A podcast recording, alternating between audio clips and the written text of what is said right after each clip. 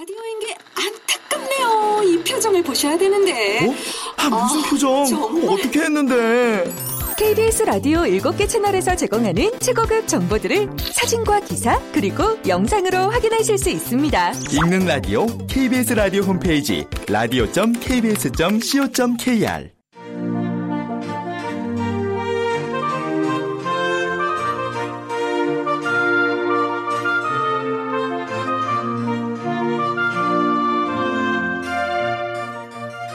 라디오 문학관 한국인이 사랑하는 우리 문학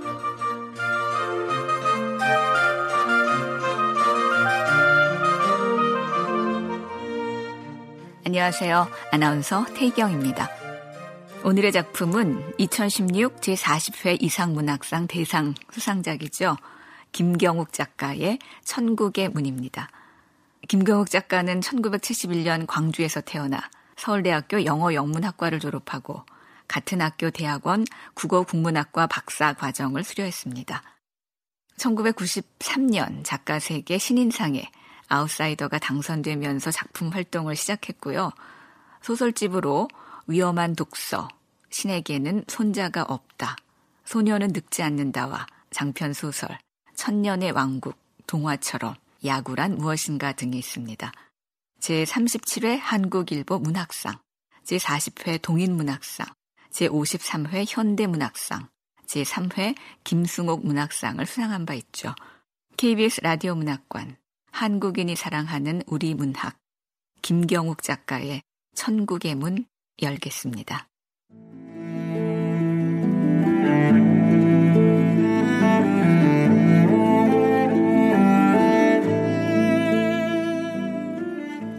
천국의 문, 김경욱. 아버지가 오늘 밤을 넘기지 못할 것 같다는 기별을 들었을 때, 여자가 가장 먼저 한 일은 화장을 굳히는 것이었다. 핏기 없는 얼굴을 감추기 위해 바른 핑크색 아이섀도우와 볼터치를 지우고 비비크림을 꼼꼼히 덧발랐다. 옷도 여러 벌 입어보았다. 고심 끝의 선택은 중요한 자리에 입고 가려고 사둔 까만 벨벳 원피스였다. 물론 이 모든 것을 위해서는 조명부터 켜야 했다. 전화를 끊고 보니 자정 무렵이었고 옷도 갈아입지 않은 채였다. 퇴근하자마자 소파에 쓰러져 잠든 것이다. 어린이집 일이 고단해서가 아니었다. 아버지가 요양병원으로 떠나고부터 생긴 버릇이었다. 외출 준비를 마친 여자는 싱크대로 가서 머그잔 가득 보리차를 따랐다.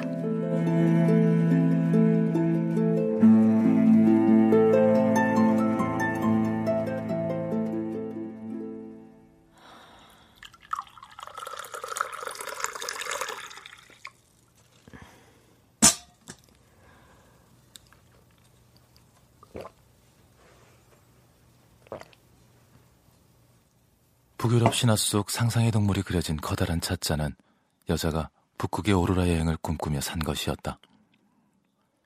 여자는 시간을 들여 여러 모금 마셨지만 보리차를 절반이나 남겼다.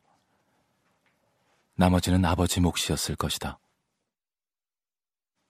언제부턴가 아버지는 뭐든 여자부터 먹어보게 했는데 독을 탔을지 모른다는 의심 때문이었다.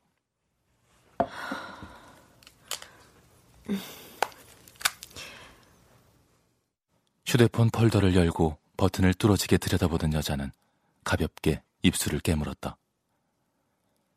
다른 가족에게 연락해야 할지 판단이 서지 않았다.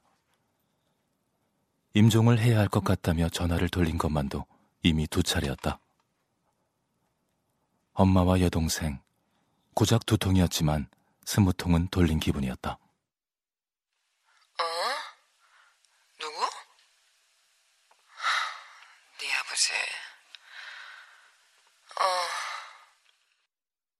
뭐라고? 하, 언니, 나 지금 나가봐야 되는데 다음에 다시 통화해. 다른 남자의 아내가 된 엄마는 남의 집 얘기처럼 대면대면 굴었고 다른 나라에 살고 있는 여동생은 남의 나라 얘기인 양 시큰둥했다.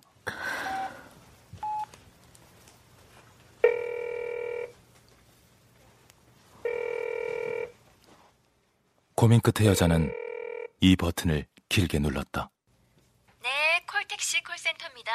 고객님, 뭘 도와드릴까요? 콜택시가 필요해서요.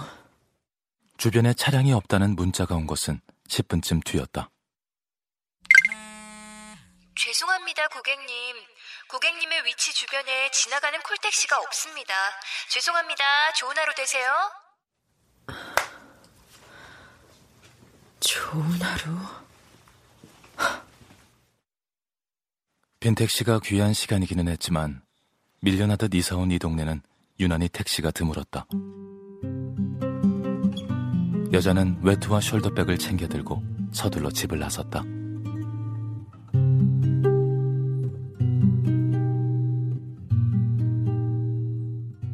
한 시간 가까이 발을 동동 구르다 택시에 오른 여자를 맞은 것은 시끄러운 음악 소리였다. 라디오에서 올드팝이 흘러나오고 있었다. 여자가 차문을 닫으며 말했다.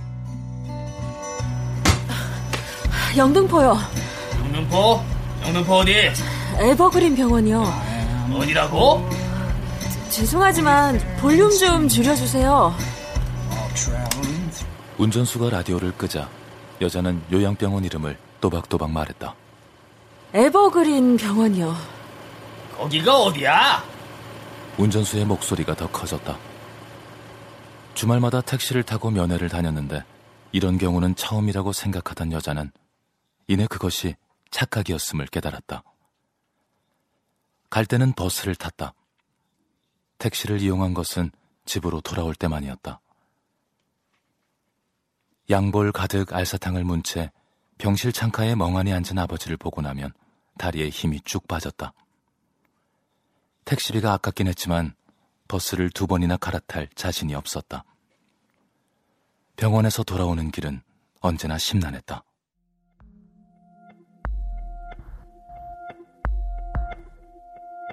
허물어진 벽 같은 얼굴로 아버지 무슨 생각을 할까? 붉게 타오르는 나뭇잎을 신의 정백처럼 파란 하늘을 기적 같은 새하얀 눈송이를 보며 대체 무슨 생각을 할까?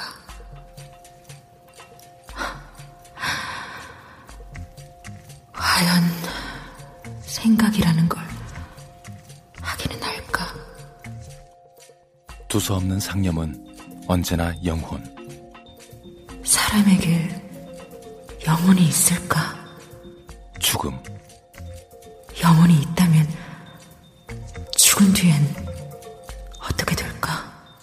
죽음에 관한 아득한 물음으로 귀결돼서 여자는 무기력해진 채 택시에서 내려야 했다. 죄송하지만 내비게이션으로 찾아봐 주실래요? 무슨 병원이라고? 에버그린이요. 에버, 그, 이 이름 참 희한하네. 저 기사님 헤매는 거 아니야? 어? 그런 데는 없는데? 잘못 알고 있는 거 아니야? 운전수가 버럭 소리쳤다.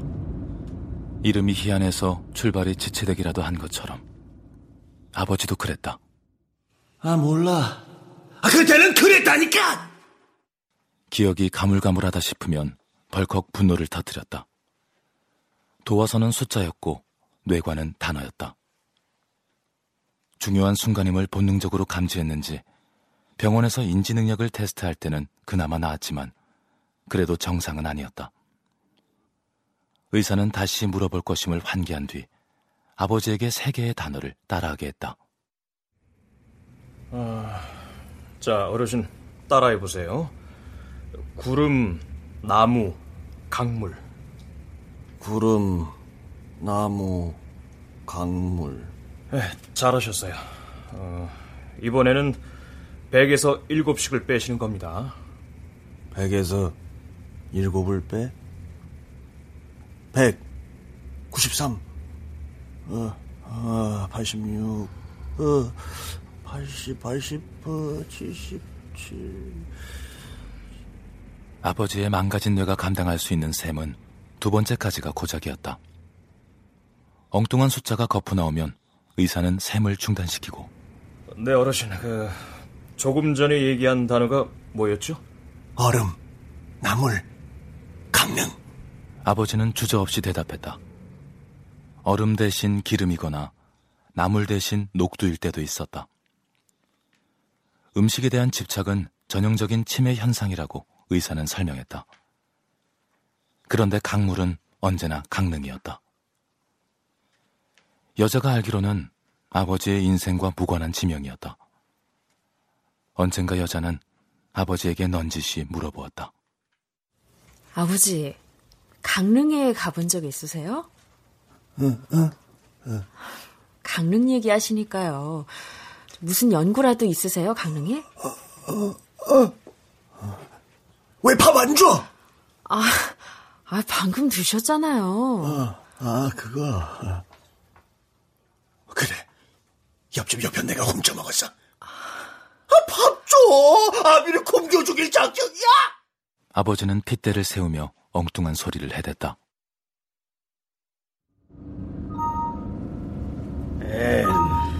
왜 이렇게 안 나와? 아, 잠깐만요. 그치, 한 달치 입원비를 치렀으니까 영수증이 있을 텐데. 한참을 뒤져도 보이지 않던 영수증은 여권 갈피에서 나왔다. 여자가 늘 지니고 다니던 여권은 유효기간이 몇 달 남았지만 도장 한 번 지킨 적이 없이 깨끗했다. 여자는 영수증을 들여다보며 병원 주소를 댔다. 운전수가 내비게이션에 병원 주소를 입력했다. 아이고 참. 이거 봐요.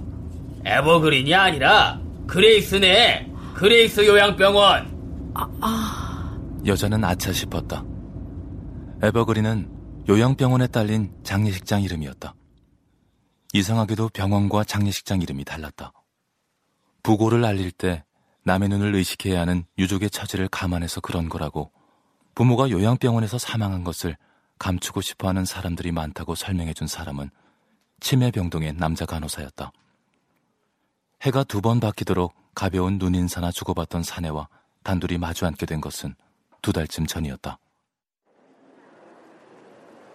사과를 깎던 여자의 손에서 과도를 빼앗아든 아버지가 여자의 목을 겨누고 복도로 끌고 나가며 소리쳤다. 아,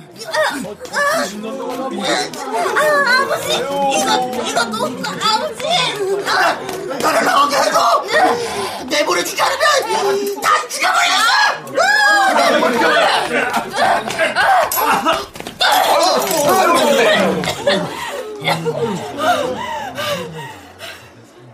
그때 사내가 없었다면 여자는 상상만으로도 아찔했다. 모두가 당황해 어찌할 바를 모를 때 사내가 뭔가를 했고 아버지가 돌연 사지를 늘어뜨리며 고꾸라졌지만 뭐가 어찌된 노릇인지 누구도 정확히 알지 못했다. 무슨 혈인가를 찔렀다고 왕년에 침 좀 났다고 사내가 귀뜸해 준 것은 어느 빈소에서였다. 그랬다.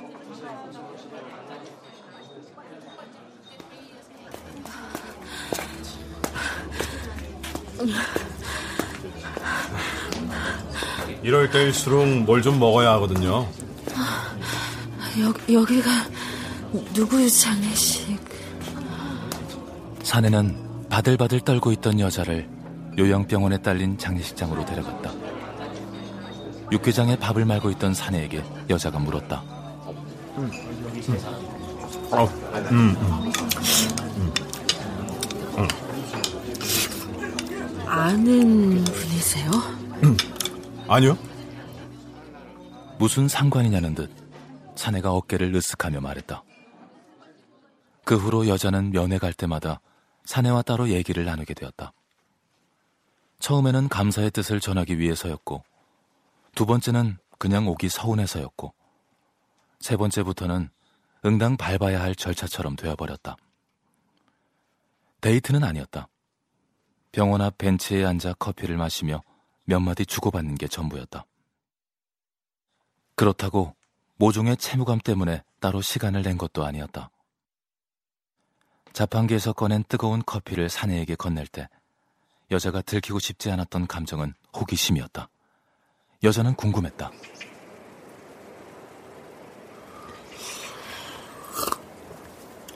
아, 아우, 커피 고맙습니다. 안 그래도 마시고 싶었는데.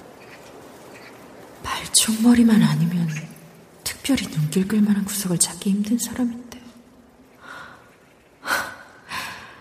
어디서 그런 자신감이 나오는 걸까?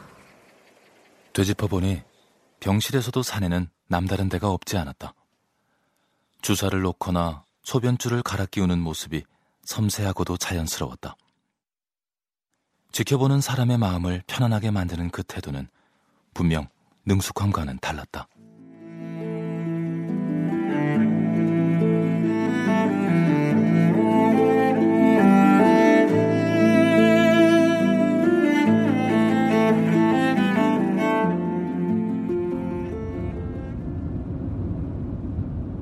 길에는 불빛이 많았고 운전수는 말이 많았다.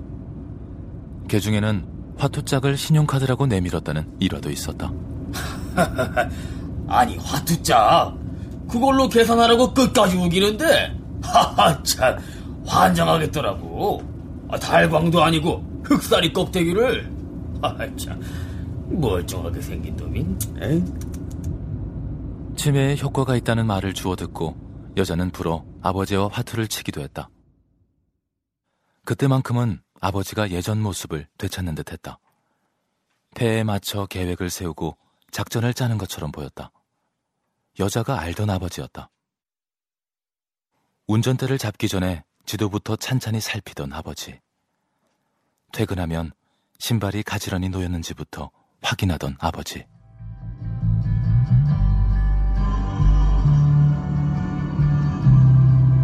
운전수가 라디오를 다시 켰을 때 여자는 누구누구에게 부고를 전할지 고민하고 있었다. 출근을 못할 테니 어린이집에는 당연히 알려야 했다. 문제는 친구들이었다. 알릴 사람도 그리 많지 않았지만 대신 연락을 돌려줄 리가 떠오르지 않았다.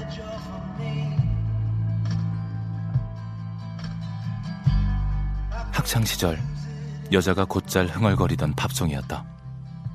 차창 밖의 불빛들을 바라보며 여자는 검고 긴 구름의 끝, 죽음 뒤에 무엇이 기다리고 있을까 생각했다. 죽음이란 빛의 일부가 되는 것이라고 말한 사람은 사내였다.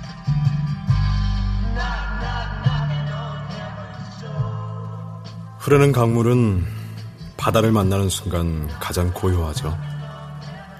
근원으로 돌아가니까. 아니, 근원의 일부가 되니까.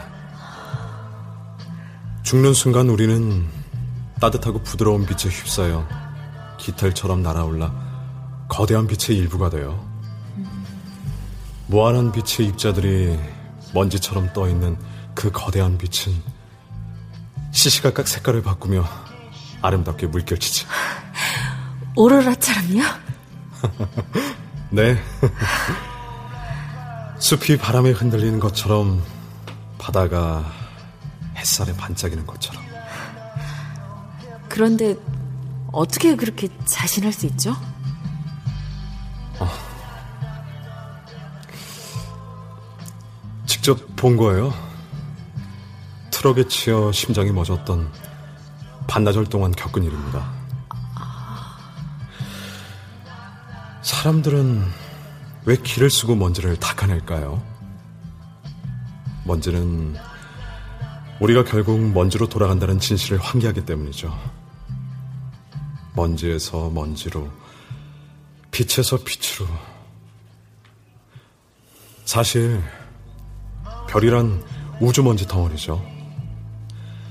별과 사람은 구성 성분이 같다는 거 알아요? 우리가 어둠을 두려워하는 것은 빛으로 돌아간다는 진실을 일깨우기 때문이에요. 어둠을 두려워할 때 우리가 진정 두려워하는 것은 빛인 셈이죠. 그러니 죽음을 두려워할 필요는 없어요. 아름다운 이미지 때문일까? 확신에 찬 말투 때문일까?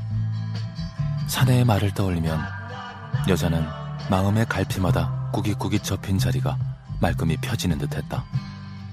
고통과 억울함과 죄의식 속에서 아버지의 마지막을 남몰래 상상하던 순간 접혔던 자리까지도.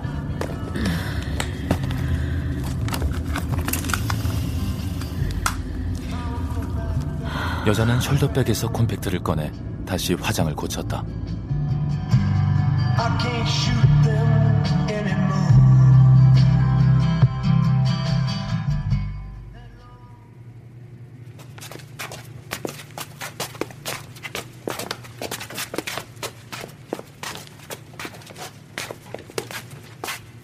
병원의 공기는 낮에 면회올 때와는 사뭇 달랐다. 죽음처럼 무거운 고요 속에서 묵은 기침 소리, 코 고는 소리, 슬리퍼 끄는 소리가 희미하게 들려왔다. 여자는 시멘트로 짠 거대한 관 속에 들어온 느낌이었다.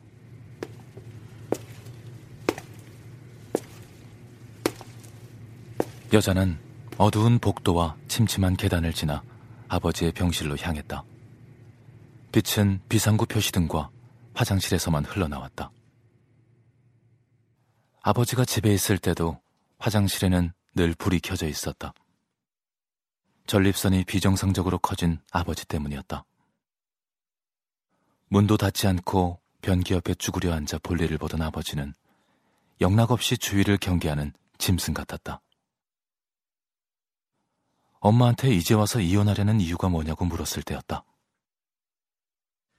시장 입구에서 울고 있더라면서 야쿠르트 아줌마가 데려왔잖니. 그런데 아줌마가 돌아서자마자 네 아빠가 귓속말로 이러는 거야. 저 여자 경찰에 신고해야 하는 거 아니야?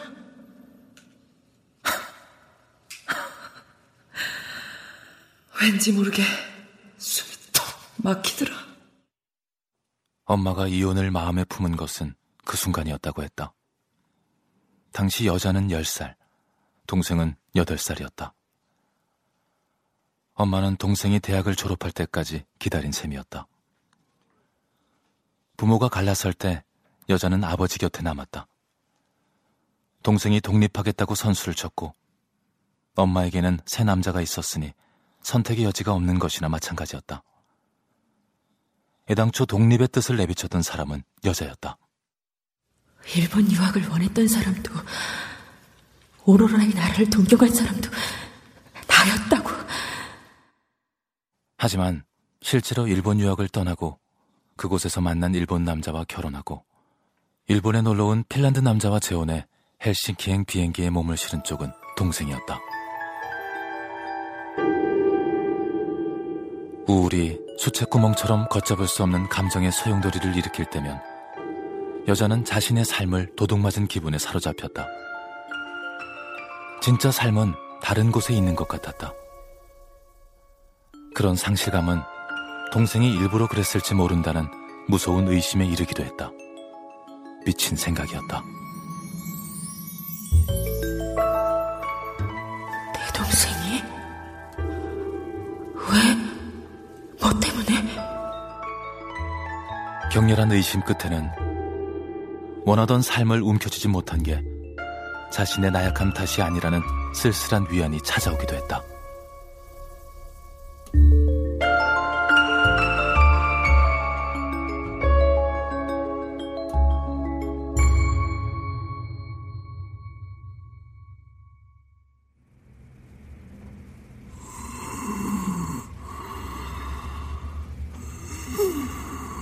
잠들어 있는 아버지는 멀쩡해 보였다. 쇠잔의 기미가 확연했지만 금방 숨이 넘어갈 정도는 아니었다. 쌕쌕거리는 얕은 숨소리, 못마땅하다는 듯 찌푸린 표정, 고장난 신딘대사를 돕는 의료기구들. 평소와 다를 바 없었다. 불빛 아래에서도 아버지는 오늘 밤을 넘기지 못할 것처럼 보이지는 않았다.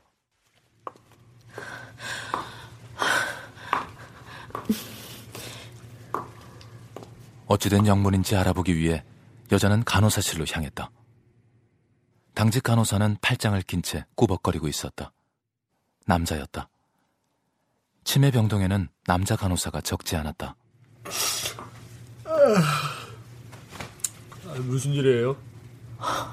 그건 내가 묻고 싶은 말인데. 여자는 병원에 달려오게 된 경위를 설명했다. 설명이 채 끝나기도 전에 간호사는 벌떡 일어나 병실로 뛰어갔다. 네. 맥박이 썩고 관절도. 내가 미리 살펴보니까 별탈 없어 보인다는 말은 듣지도 않고. 아, 전화 받은 거 확실해요? 여자는 황당했다. 하지만 여자가 쥐어짤 수 있는 최대치의 항변은 혹시 전화하지 않았느냐는 자신 없는 물음이 고작이었다. 제가요? 정말로 전화가 왔었다고요. 나 참. 다 확인해 봤는데 그런 전화를 한 사람 없어요. 아, 그럼 제가 헛소리를 하고 있다는 건가요? 이 시간에 택시 타고 와서 여기까지? 전화번호도 찍힌 거 보시면 어, 어 저, 여기 보세요 여기 어? 발신번호 표시 제한 병원이라고 한 거 확실합니까? 부, 부, 분명히 아버지가 오늘 밤을 넘기기 힘들 것 같다고 했어요. 아마 사고가 있었나 보네요. 어쨌든 별일 없으니 다행이죠. 저, 형광등 좀 갈아주세요. 예? 형광등에서 소리 나는 거 안 들려요? 내가 왜 이러지? 뭔가 억울한 기분을 떨칠 수가 없어. 아, 이보세요. 저는 환자 돌보는 사람이지 형광등 가는 사람이 아니거든요. 저 소리 때문에 잠을 설쳐 건강이 악화될 수도 있잖아요. 그분이라면 군말 없이 갈아줬을 텐데. 그분, 그분 누구요? 아휴, 됐어요. 괜한 말을 했네. 아, 이제 돌아가세요. 기왕 왔으니까 좀 이따 갈게요. 면회 시간 끝났어요. 아... 팽팽한 침묵이 흘렀다. 침묵을 깬 쪽은 여자였다. 여기까지 왔는데 그냥 갈 수는 없잖아요. 갑자기 여자가 애원조로 말했다. 여자의 볼이 빨개졌다.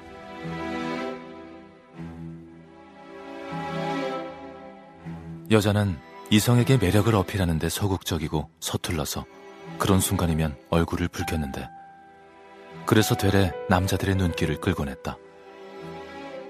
잠재력은 충분했지만 둔감했다. 둔감하다기보다는 죄의식을 느꼈다.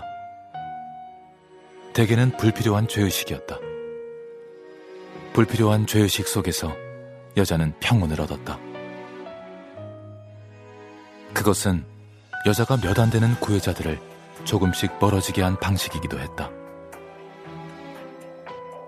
결혼이라는 청춘의 빛이 가장 가까이 다가왔던 순간에도 그러니까 일몰의 바다 위에 떠 있는 것처럼 느껴졌던 카페에서 반지 케이스를 앞에 두고도 여자는 아버지를 떠올렸다.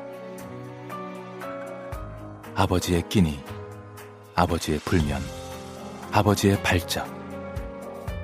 말하자면 아버지라는 어둠.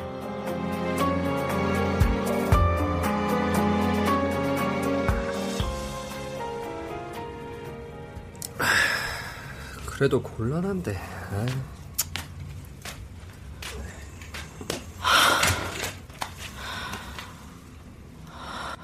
대체 누가 왜 그런 전화를 걸었을까? 장난 전화? 아버지가 입원했다는 걸 아는 사람 중엔 그런 몹쓸 짓을 할 만한 사람은 없는데. 신종 피싱인가? 그것도 아니야. 돈을 요구하진 않았잖아. 그럼 혹시 집을 비운 사이에 털려고? 아, 아, 에이. 여자는 고개를 저었다. 너무 나간 것 같았다. 그런 상상을 하고 있자니 좀 으스스하기도 했다.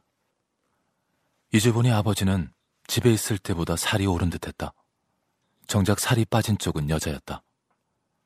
혼자 챙겨 먹는 저녁은 점점 부실해지더니 급기야 찐감자 한 알로 굳어졌다. 동쪽으로 쪽창이 난 반지하에 부엌에서 감자를 꾸역꾸역 먹는 저녁이면 한 네덜란드 화가의 그림 속에 들어앉은 듯 했다. 아버지만 떼어내면 새로운 인생이 펼쳐지리라 기대했는데 휴대폰을 최신형으로 바꾸고 영어 회화학원에도 등록하고 오로라를 보러 떠날 수도 있을 줄 알았는데 그러니까 아버지만 없다면 여자는 감자를 삼키다 가끔 사례가 들렸고 그것과는 무관하게 아버지를 퇴원시킬까 싶은 순간이 몇 번 있었다. 아버지가 중환자실에 들어갈 때마다 시외곽으로 작은 평수로 산동네로 세간을 옮기고도 요양병원 입원비 때문에 다시 반지하로 내려앉은 여자였다. 더 물러나야 한다면 이제는 땅속이나 하늘뿐이었다. 하지만 무시로 얼굴을 내미는 아버지의 폭력성을 감당할 자신이 없었다. 망치나 식칼을 휘두를 때면 동료 교사들에게 새님이라 불리던 사람이 맞나 싶었다. 아버지가 처음 망치를 휘둘러 거울을 깼던 날, 여자는 깜짝 놀라 맨발로 집을 뛰쳐나갔고, 공중전화 부스에 뛰어들어가 수신자 부담으로 동생에게 전화했다. 하지만 동생은 별일 아니라는 듯 태어나게 대꾸해서 여자를 더 놀라게 했다. 언니도 참. 언닌 한 번도 안 맞았으니 그렇지. 난 어릴 때 걸핏하면 맞았는데. 동생의 반응을 곱씹을수록 서운함은 동생의 손등에 남은 흉터만큼이나 확연해졌다.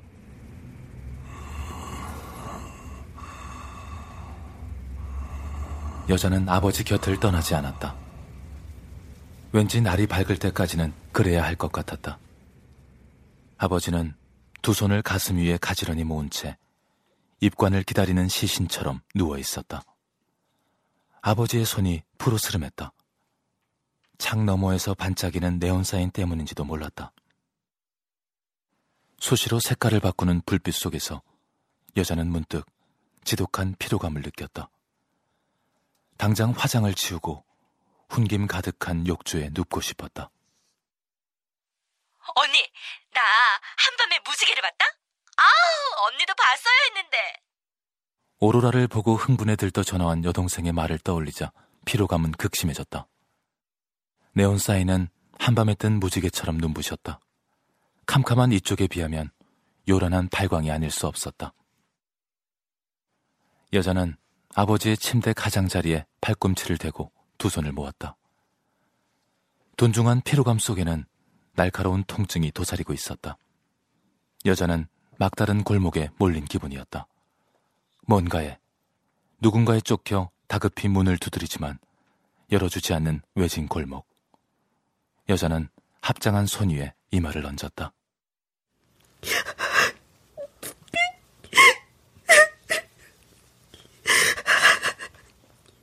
뭔가를 간절히 기원하는 것처럼 보였으나 여자에게는 그럴 기력조차 없었다. 여자의 볼에 눈물이 흘러내렸다.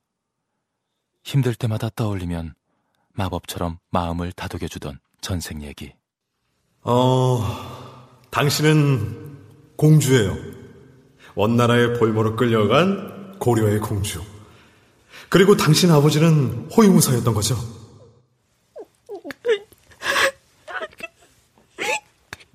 사내가 들려준 얘기도 소용없었다. 아버지가 깰까봐 숨죽여 울다 여자는 까무룩 잠들었다.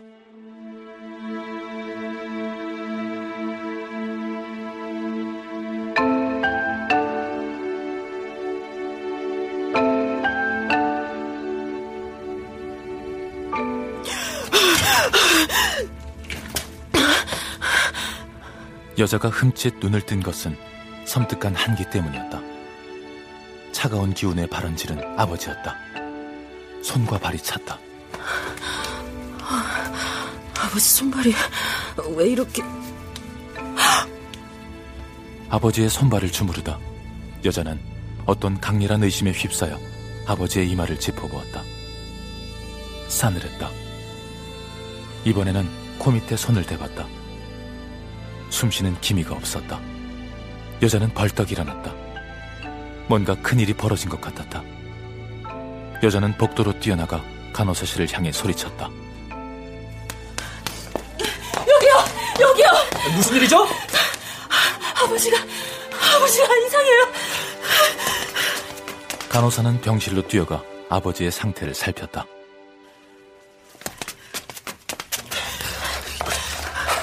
언제부터 이랬습니까? 뭐, 뭐, 모르겠어요. 깜빡 졸다가 깨보니까. 간호사는 당직 의사를 호출했고 아버지의 가슴을 두 손으로 힘껏 눌렀다 떼기 시작했다. 잠시 후 의사가 가운의 단추도 채우지 못한 채 헐레벌떡 달려왔다. 의사는 아버지의 맥을 짚어본 뒤 눈꺼풀을 밀어 올리고 손전등을 비췄다. CPR은 효과 없습니다. AED. 빨리! 네. 간호사가 전기 충격기를 가져왔고 여자 간호사가 한 명 더 뛰어왔다. 200줄. 맥박. 반응 없습니다. 300줄. 360줄.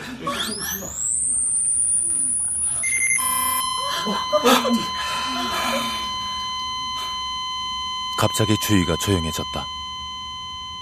싸늘하고도 무거운 정막이 병실을 짓눌렀다. 간호사들은 자기들끼리 은밀한 눈짓을 주고받았다. 다 끝났다고, 물 건너갔다고. 눈앞에서 벌어지는 상황을 이해하지 못한 사람은 여자뿐이었다. 의사가 마사지기를 맥없이 내려놓을 때도, 굳은 얼굴로 손목시계를 들여다볼 때도, 사무적인 말투로 사망 선언을 할 때조차도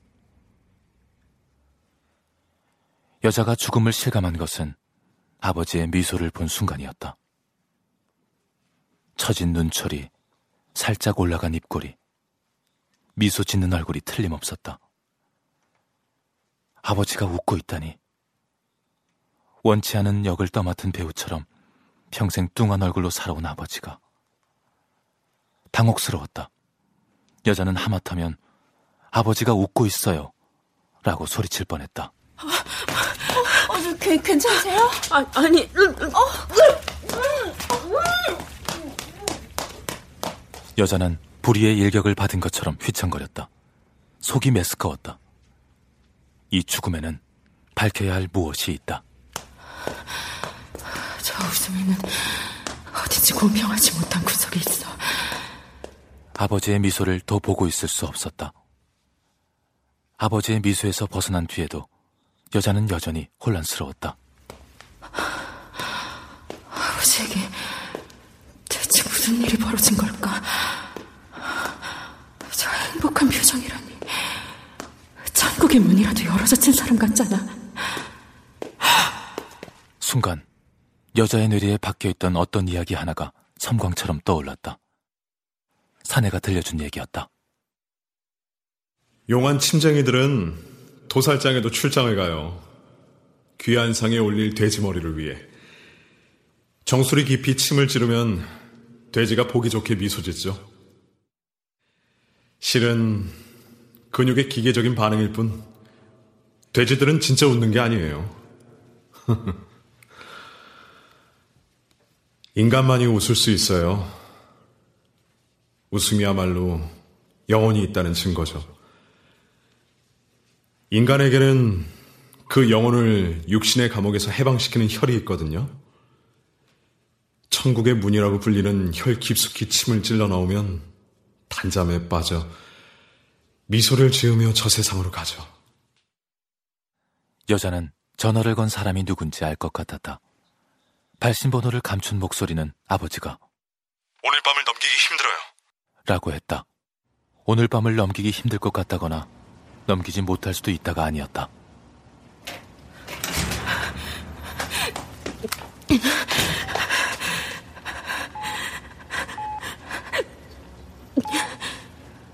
비상구를 열고 계단 창으로 나간 여자는 주변에 아무도 없음을 확인한 뒤 휴대폰을 꺼냈다. 일단 사내와 통화해야 할 것 같았다. 신호음이 울리기 시작했을 때 여자는 무슨 말을 하려고 어떤 말을 듣기 위해 전화를 거는지 분명치 않다는 사실을 깨달았다. 그래서 사내가 전화를 받지 않자 오히려 안도하며 서둘러 휴대폰을 닫았다. 냉정하게 따져보면 의심의 근거는 빈약했다. 확신에 찬 말투만으로 사내의 전화였다고 단언할 수 있을까? 남자 간호사 말대로 단순한 착오일 수도 있었다. 그 남자가 왜?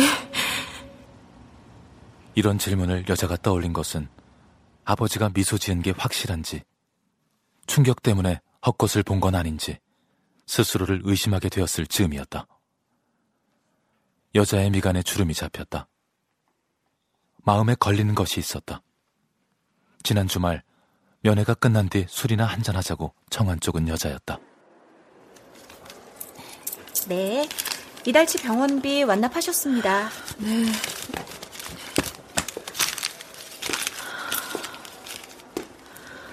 이번 달 병원비 때문에 매달 3만 원씩 붙던 연금 저축법. 마지막으로 남은 그것마저 깼는데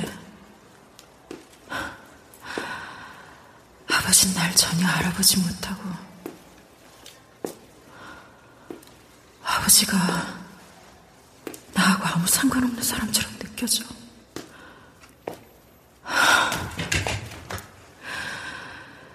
집까지 가려면 술 기운이라도 빌려야 할 것 같은데. 아버지 뵈러 왔어요? 아, 저기 술 한 잔 할래요?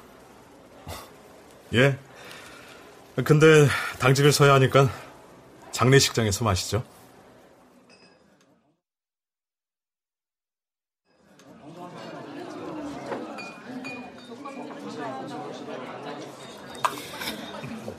대체 그 사람은 누구죠? 아버지는 어디로 간 거죠?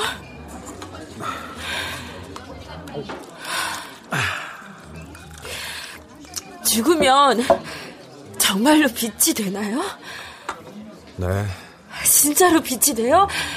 누구든 어떻게 살았든 네. 아무 고통도 없이 말이죠. 그래요. 육신의 감옥에서 빠져나오자마자 환희를 느끼면서. 그러니까 그러니까 말하자면 네. 천국의 문을 연 것처럼. 사내가 여자를 똑바로 쳐다보며 말했다. 여자는 사내의 시선을 피하며 얼굴을 붉혔다. 그게 다였다.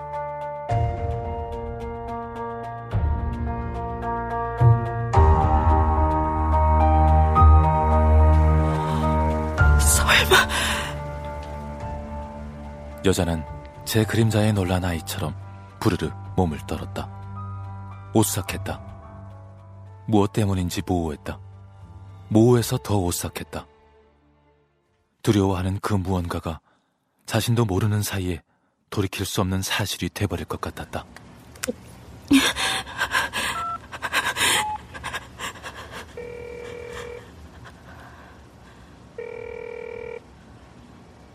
여자는 다시 전화를 걸었다. 사내의 말을 터무니없는 소리라는 반박을 듣고 싶었다. 특유의 확신에 찬 목소리를 들으면 예전처럼 이 마음의 소요도 찾아들 것 같았다. 한편으로는 무섭기도 했다. 무시무시한 얘기를 듣게 되면 어쩌나 싶었다. 고객이 전화를 받지 않으니 메시지를 남겨주시기 바랍니다. 메시지 녹음은 1번, 전화번호는 2번을 눌러주시기 바랍니다. 영원히 계속될 것 같던 신호음이 먹고 고객이 전화를 받지 않으니 메시지를 남기라는 안내음이 들렸을 때 여자는 병원 밖으로 나와 있었다.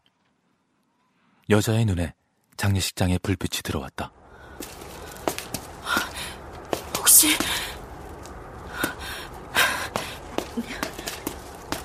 여자는 장례식장 쪽으로 걸었다.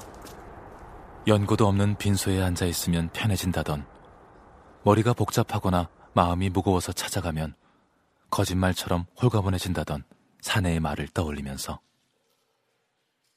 정작 장례식장에 당도했을 때 여자는 동전이라도 던지고 싶은 심정이었다. 앞면이면 들어가고 뒷면이면 반반이었다. 사내가 거기 있기를 바라는 마음과 없기를 바라는 마음이. 그러니까 얼굴을 마주한 채 물어보고 싶은 마음과 그러고 싶지 않은 마음이. 장례식장에 가서 앉아있고 싶을 때는 상주가 제일 많은 곳을 고르세요. 낯선 사람을 봐도 다른 형제의 무상객이겠거니 할 테니까. 여자는 아들 셋, 딸 둘, 사위 둘을 거느린 죽음을 향해 계단을 올랐다. 여자는 접객실 입구에서 신발을 벗다 멈칫했다. 저기 구석 자리에서 사내가 벽을 마주하고 앉아 술잔을 기울이고 있었다. 여자는 비틀거리며 신발장을 짚었다. 가라앉은 줄 알았던 메스꺼움이 뱃속 깊은 곳에서 다시 꿈틀댔다. 메스꺼움은 다른 것들의 전조에 불과했다. 한기가 몸을 훑는가 싶더니 뜨겁고 맹렬한 것이 몸 깊은 곳을 휘저었다. 토할 것 같았다. 까맣게 잊고 있던 십수년 전의 어떤 기억 때문이었다.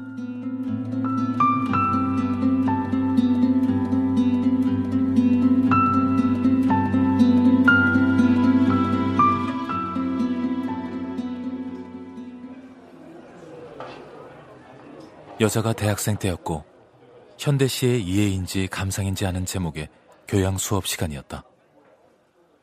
낮게 깔리는 부드러운 목소리가 매력적이던 젊은 강사가 여자에게 어떤 영시를 낭송하게 했다. 가스 오븐에 머리를 들이밀어 자살했다는 여자 시인의 작품이었다. 맨 앞에 앉은 학생부터 한 년씩 읽고 해석하도록 했으나 특별히 여자를 지목했다고 할 수는 없었다. 하지만 차례가 다가올수록 여자는 얼굴이 달아오르고 숨이 가빠졌다. 강사를 흠모해서만은 아니었다. 뛰는 가슴을 진정시키려 했으며 일어난 여자의 몫은 마지막 년이었다. 당신의 살찐 검은 심장에는 말뚝이 박혀 있지. 마을 사람들은 당신을 조금도 이, 좋아하지 않았어. 그들은 춤추면서 당신을 짓밟지. 그 사람들은 당신인 줄 언제나 알고 있었어. 마지막 뭐야? 문제는 마지막 행이었다. 원문은 읽었지만 여자는 더 이상 입을 떼지 못했다. 침묵이 길어졌다. 입을 꾹 다문 채 얼어붙은 여자에게는 누군가의 일생처럼 느껴지는 시간이었다. 어, 어. 네, 학생, 걱정 말아요. 아버님께는 비밀로 할 테니.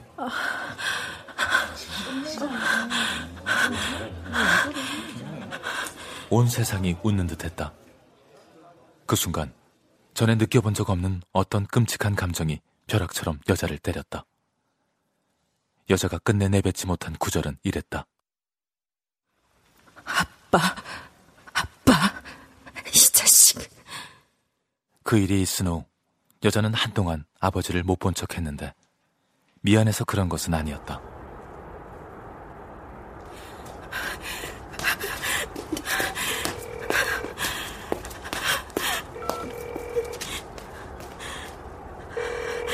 여자는 발길을 돌렸다. 너무 길게 눌렀는지 첫 번째 단축 번호로 연결되고 말았다. 사내의 번호였다. 여자는 황망히 종료 버튼을 누르고 다시 숫자를 누르기 시작했다. 여자는 그제야 알 것 같았다. 난생 처음 느꼈던 그 끔찍한 감정은 모욕감이었다. 그리고 문제의 시는 그게 전부가 아니었다. 진짜 마지막 행은 이랬다. 아빠, 아빠, 이 자식. 나는 여자는 자신의 인생이 끝장나버린 기분이었다.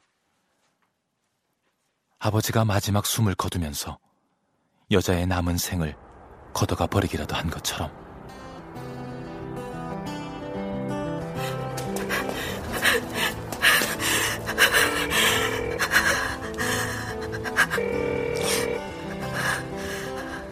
여자가 다시 전화를 건 곳은 경찰서였다. thank you